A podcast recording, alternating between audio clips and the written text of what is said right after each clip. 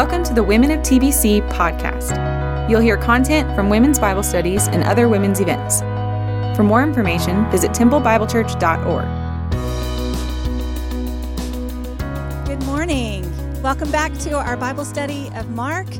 I really miss uh, seeing your smiling faces in this room, but I just want you to know I am so encouraged uh, from the reports that I'm hearing about your discussion groups and how you guys are innovating ways to meet.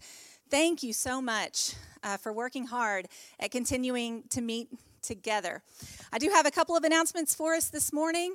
Um, we are continuing our Foster Love Bell County project. Uh, we are collecting lots and lots of items for those snack bags here at Creekside in the lobby. There are two big trash cans with a label on them.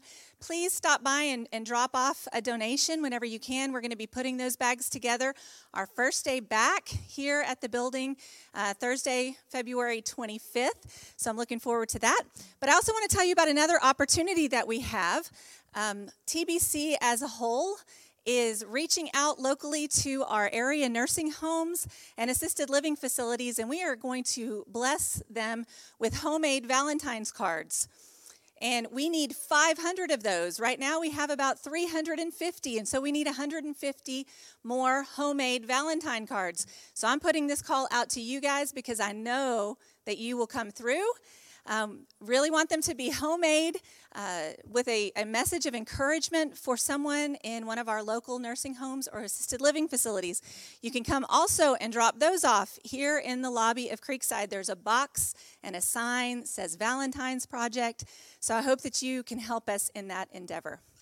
Okay, we are continuing uh, learning memory verses together. And so we have a new verse this week. We'll have the same verse next week. And as our call to worship, I want wherever you're standing, wherever you are, um, I want you to stand up. So there's a few people here in this in this room. Let's all stand up. We are going to um, say this verse together. This is from Mark 2, verse 17. All right, it's not clicking again. There we go. Okay, let's say this together, friends. And when Jesus heard it, he said to them, those who are well have no need of a physician, but those who are sick. I came not to call the righteous, but sinners. All right, you can have a seat. I am excited to introduce our speaker for today. Um, she is a good friend of mine, and I know that you are going to be blessed by what she has to share. So I'm going to call Julie Mahler up on the stage. And I'm going to pray for Julie, and she's going to share with us. So let's join me in prayer, please. God, we just praise your name. We're so thankful for what you have taught us in this section of Mark this week in our personal time. What you've taught us as we've discussed it with our friends this morning.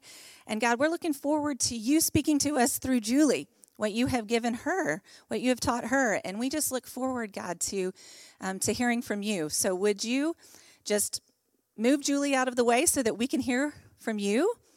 At the same time, God, would you give her courage and give her wisdom and, and just confidence in sharing what you have put on her heart?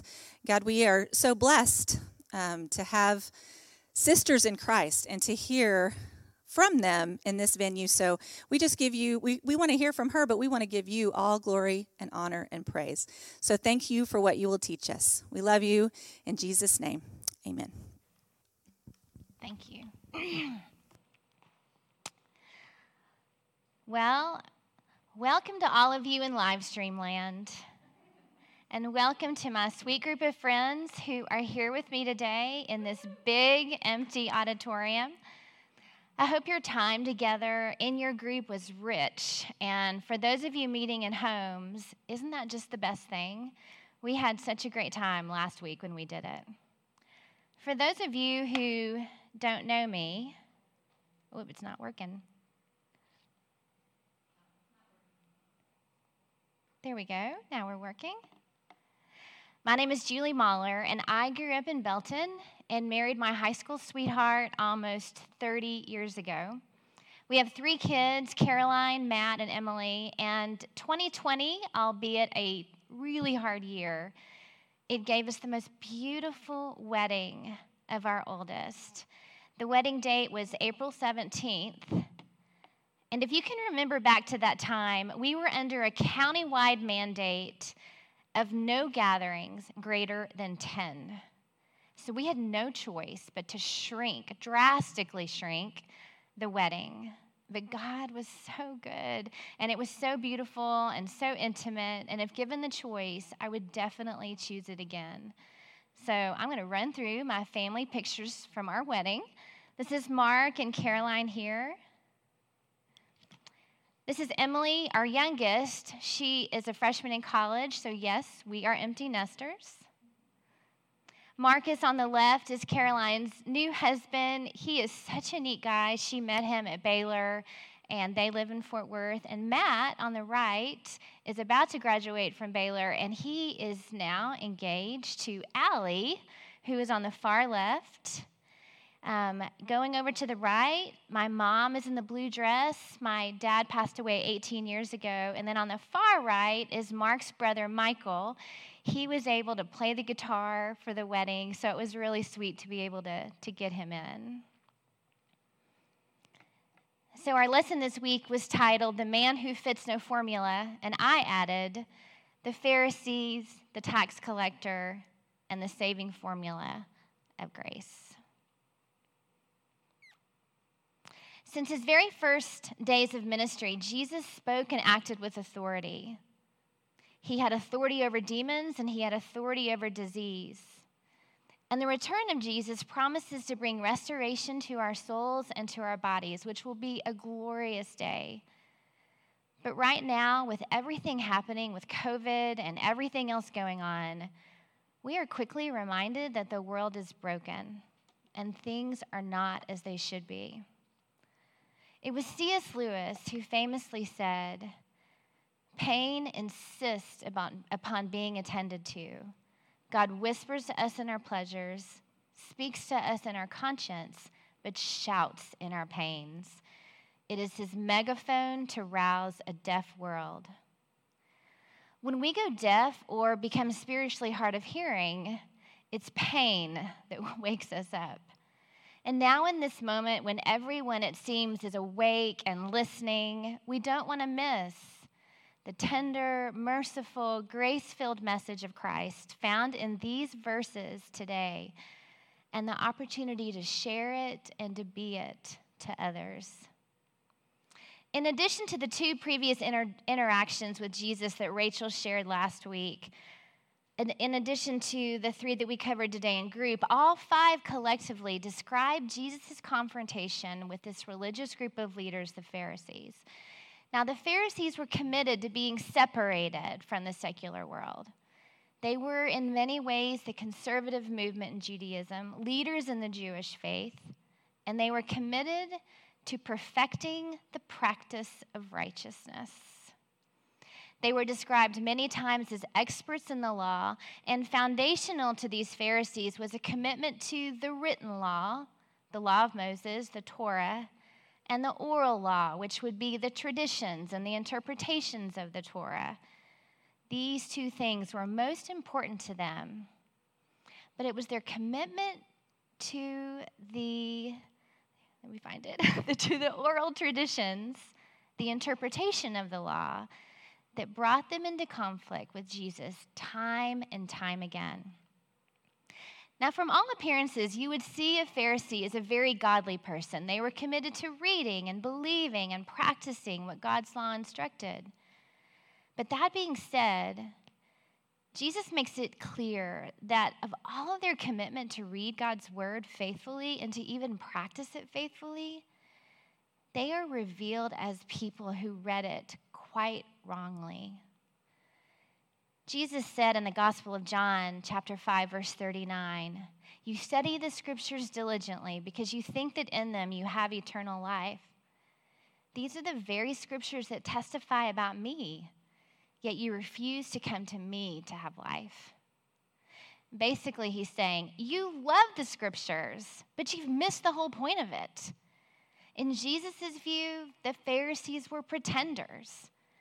Later in Mark chapter 7, we will see Jesus telling the Pharisees, um, that the prophet Isaiah was really talking about them. Isaiah was right when he prophesied about you hypocrites. As it is written, You honor me with your lips, but your hearts are far from me. You worship me in vain. Your teachings are merely human rules. You have let go of the commandments of God and are holding on to human traditions. And near the end of his ministry, Jesus will get very bold and very direct, and he will expose these Pharisees who had been troubling him over the three years of ministry by saying, You guys are externally clean, but you're internally dead. He says in Matthew 23 27, Woe to you, you scribes and Pharisees, you hypocrites, for you are like whitewashed tombs though outwardly appear beautiful, but within are full of dead people's bones and uncleanness. Pretty direct. Those whom everyone thought were the faithful ones, he exposes as unfaithful. Those who appeared pure, Jesus exposes as not clean. And to make matters worse, as you see his interactions, Jesus exposes their pride as he draws near to those who appear unclean and unsafe. Those people are the people that Jesus gravitates towards. And we have no better example than the calling of Levi. Levi is also known as Matthew. His name has led some to believe that he was a member of the Levitical tribe of all things but instead, he abandoned that pursuit and pursued a more lucrative career, serving a king who was not God, but was devoted to Herod at the time and the Roman Empire. He served as a tax collector and would sit at a booth daily in Jesus' home base of Capernaum. And Matthew would have been very well educated and extremely wealthy. He would have been quite greedy and much despised the tax collectors were Hebrews working for the Roman government. And so, as a group of people, the tax collectors had been excommunicated from the synagogue. They were known as thieves, lawless, and immoral. They were known as so corrupt that they were not allowed to participate in any work of the court. Now, I would propose to you that there wouldn't be very many of us if we were going to choose 12 people to bring the gospel to the world, that we would have had Levi on our short list. And I think that says something. There is something so powerful about this moment when Christ looks at this despicable, immoral man who literally stands for everything that's opposite of what Jesus came to do and produce.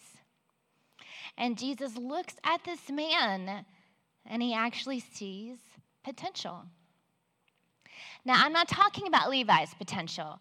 What Jesus sees is the radical, transforming, life altering, God glorifying potential of grace. This is the man whose very lifestyle gave you no hint that he would have any spiritual interest whatsoever. This Jesus is about to call Levi away from everything that has excited him in life. And you would expect Levi to say, Yep, thanks, I'll pass. But he follows. You know why?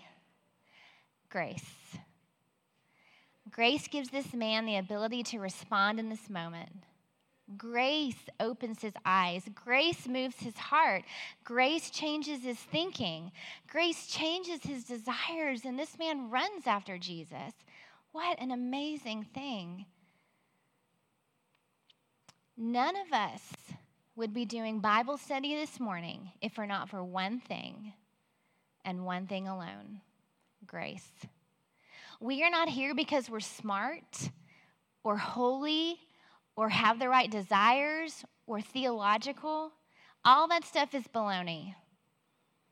We have been rescued from ourselves by divine grace. And just like Levi, it is shocking that God would have called any of us a shocking miracle of grace.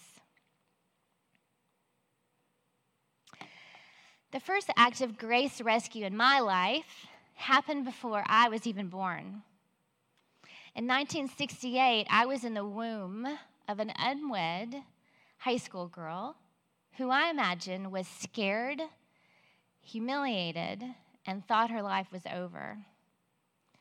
By God's grace, she moved to the Methodist Mission Home in San Antonio to live and to go to school and to prepare, prepare her heart and mind for my birth and closed adoption, meaning we would never see one another again.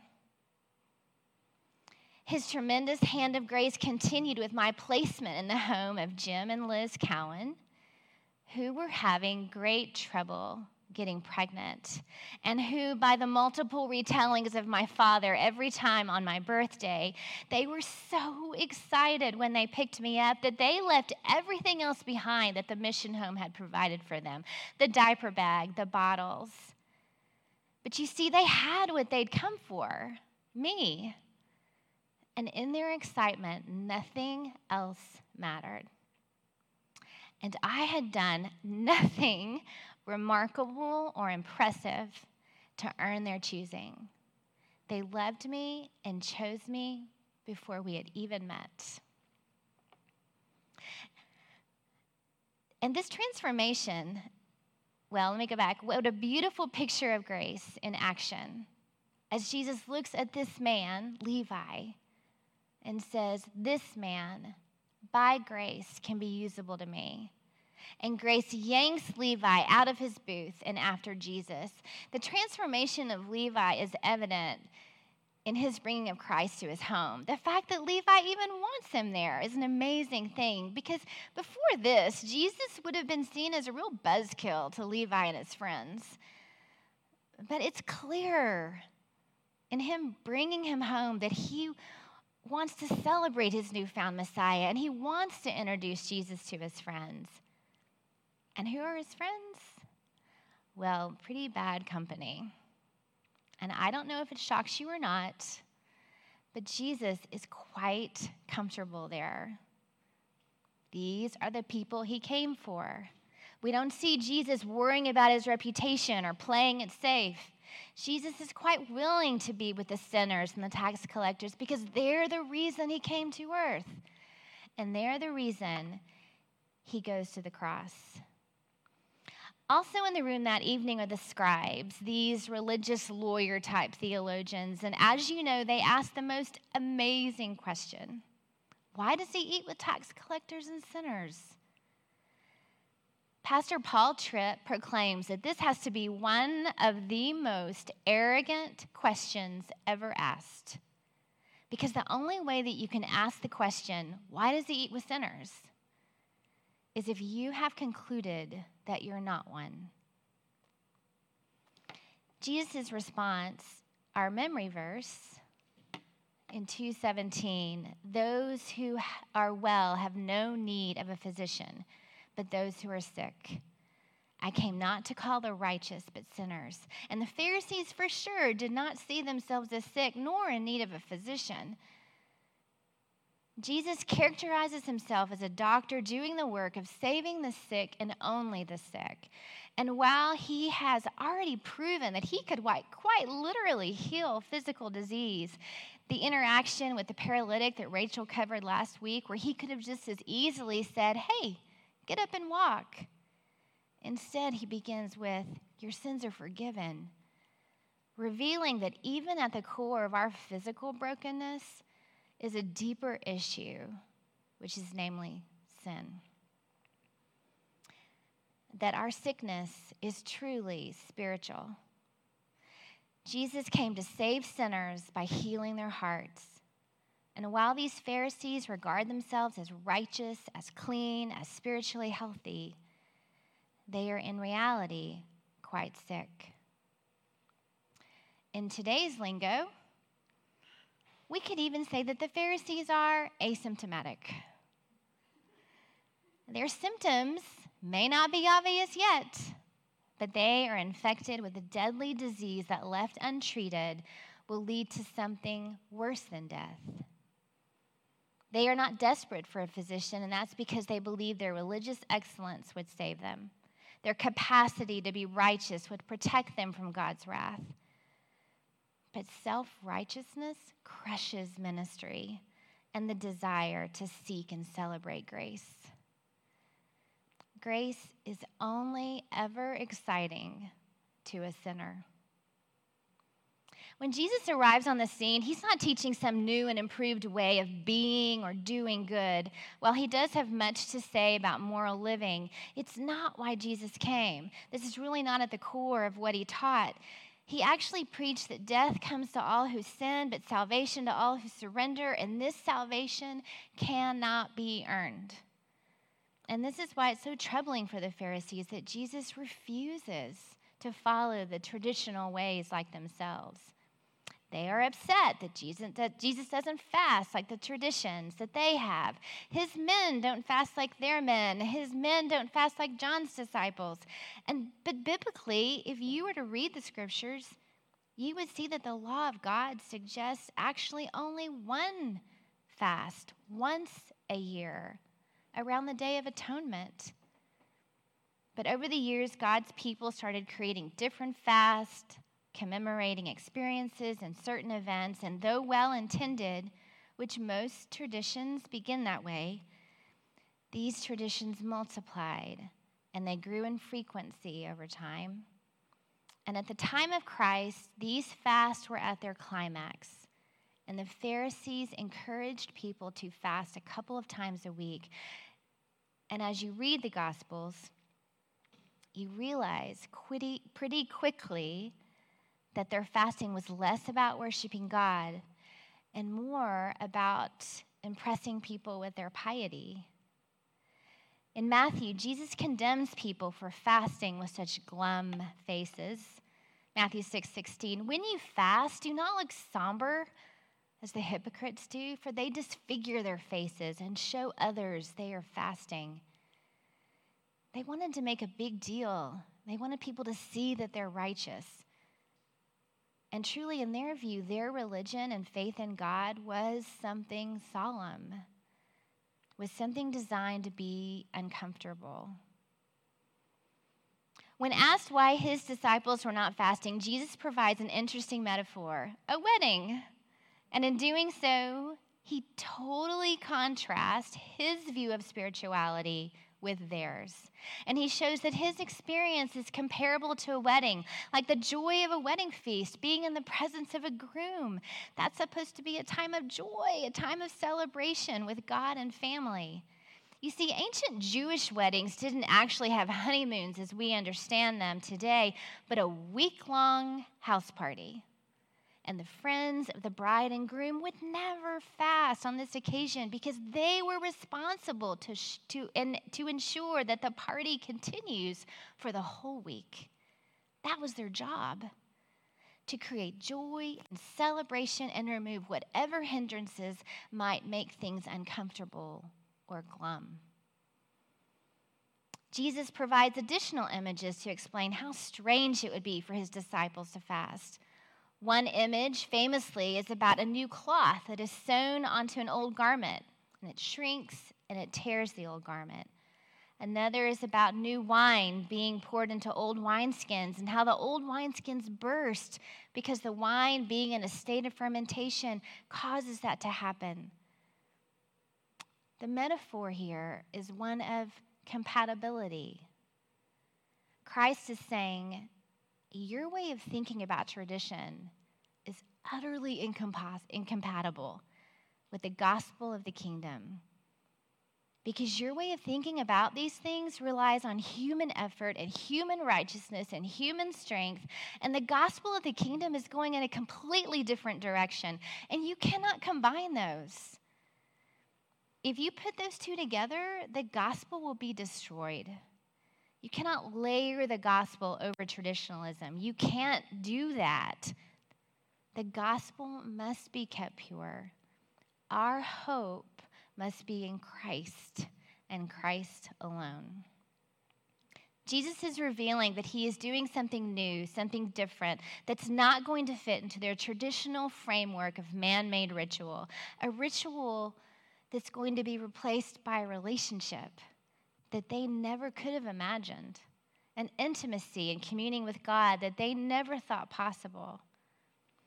Now, I, I know the Pharisees are getting a pretty bad rap here. And some of their Pharisaical traditions may have helped these men to draw closer to God. But for many more, it seems like these extra biblical traditions had become a God unto themselves. They had become more supreme than the supremacy of Christ, and that's where Christ confronts them. The inherent danger in man made traditions is pretty obvious because they go from a simple tradition to a law. After multiple interactions, the conflict between the religious leaders and Jesus intensifies into a full climax with a confrontation over the fourth commandment of God's law, and that is simply to remember the Sabbath. Now, this command helped organize the weekly life of a Jewish family. In the Mishnah, which is the oral tradition or interpretation of that law that was eventually written down, it provided commentary on what it meant to observe the day of rest. And that makes sense because the law only says remember the Sabbath to keep it holy without any explanation of what that means. So, of course, religious leaders were going to give commentary to what it means. And so it must mean this and it must mean that. And so what unfolded were all kinds of rules around the law to inform how to practice the law. So they had upwards of 40 different categories of activity that was forbidden on the day of rest, things you couldn't do. This included carrying stuff, burning stuff, cooking, writing, erasing, untying, shaping, plowing, spinning, reaping, all kinds of things. You can only walk 1,999 steps because 2,000 would be considered work. Women were told not to bathe or look into a mirror because you may see a gray hair and be horrified and reach to pluck it out, and that would be work. So it's better on the Sabbath not to know that you're aging. We had the opportunity to travel with TBC to Israel and this pic cracks me up every time. Now, you don't know what's going on in the picture, but I know what's going on. And it's our first Sabbath morning in Israel, and we didn't realize it. You know, we're on vacation. And Mark is trying to get his morning coffee. He's confused as to why the coffee machines have a covering over them. And if you look in the picture, he's pulled one cover over the back coffee machine, pushed all the buttons, tried to get it to work. It worked the day before, it worked the day before that. It's not working. So now he's moving on to the next one. He has his package of sweetener. He's about to hopefully get this second one going. What you don't see is the little Jewish boy to the right heckling him and laughing at him.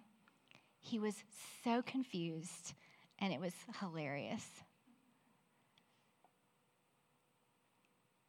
The truth of the matter is that legalism never elevates God's law. Legalism reduces God's law, it diminishes God's law. It has to do that because it makes God's law into a humanly doable standard. So we reduce it and we reduce it and we reduce it until it becomes a list of do's and don'ts that we can all keep. And as we keep them, we rise in pride and we condemn all the people who don't.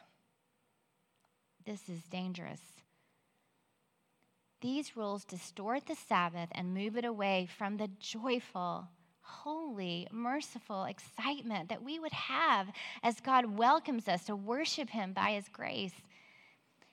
He welcomes us into His presence by His work. We could never achieve it on our own.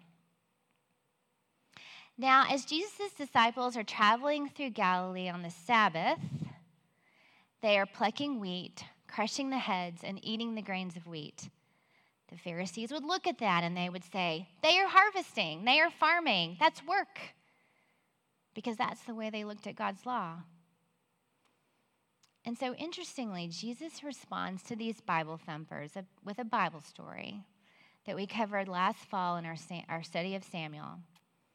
he tells the Pharisees about King David, who, when he was in need at one point, before he had become king, he actually went into the house of God and ate the holy bread. The holy bread was there by design, put there every week and replaced on the Sabbath only to be eaten by priests. And yet he feasted in his need. This is why Jesus says the Sabbath was made for man, not man for the Sabbath. Jesus is literally arguing, it's shocking to the Pharisees, that the preservation of human life is more valuable than ceremony. You see, the Pharisees got it wrong. They got it completely wrong. And if David was able to do this along with the priest without reprimand from God, then there is nothing wrong with what his disciples are doing. He reminds the Pharisees that the fourth commitment, and really all of God's law, was designed as a blessing. The God who knows the limits of our strength gives to us a day where, without being irresponsible, we can rest from our labor. He also knows that worship can be a battle for our time and energy. And so, the designating of a day for us to turn our hearts intentionally to worship Him is another grace gift. But the Pharisees have turned this particular part of the law, which is supposed to be a blessing, into a great burden. This confrontation reaches a climax in chapter 3 when Jesus goes into the synagogue. And the Pharisees are watching because remember, it's still the Sabbath. They've watched him pluck the heads of grain, and now he heads into the synagogue where there is a man with a withered hand. And we don't know if this is a setup, but we do know that their intention is to bring him down. Is he going to heal this man on the Sabbath? Is he going to do a work? Jesus senses what they are doing, and he asks them flat out Is it lawful on the Sabbath to do good or to do harm?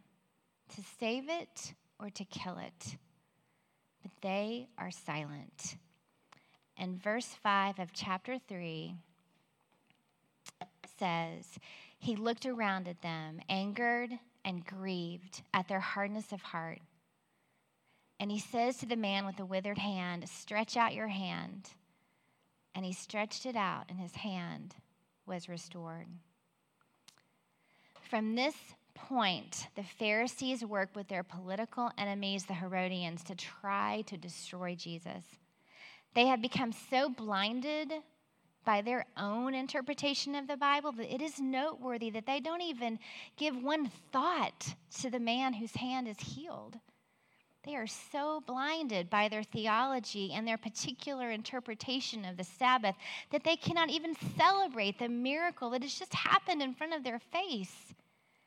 In fact, it makes them want to destroy the miracle worker.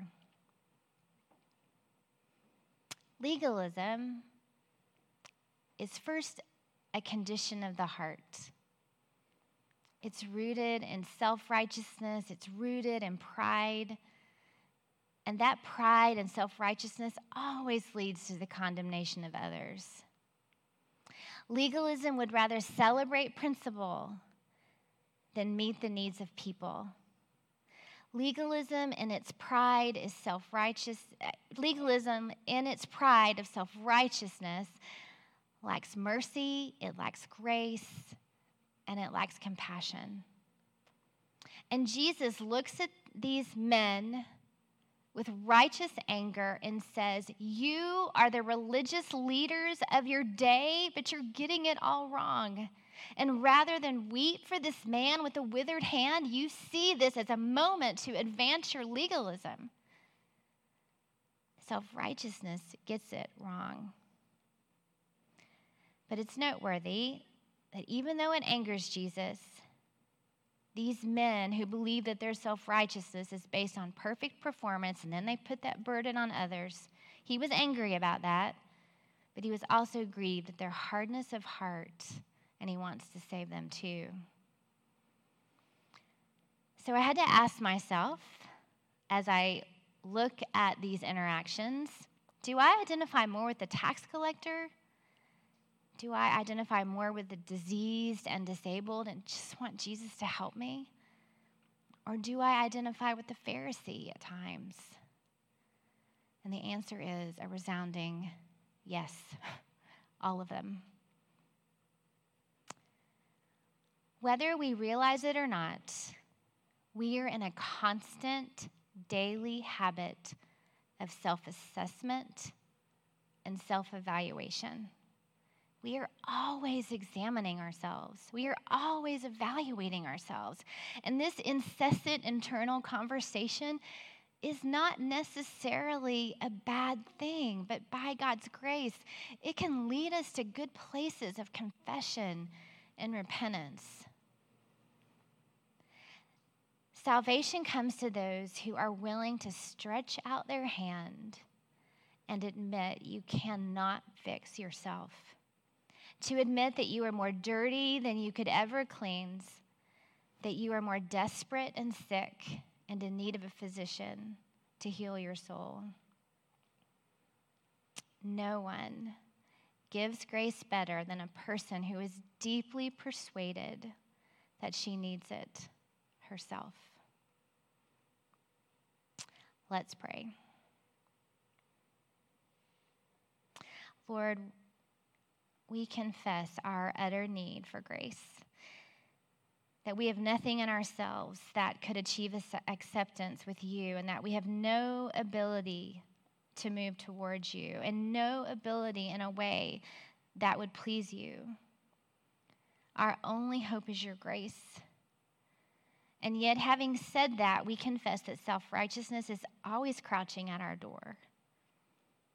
We pray that you would rescue us from that self righteousness and that we would run to the cross again and again and again and find your grace there in our time of need. In Jesus' name, amen.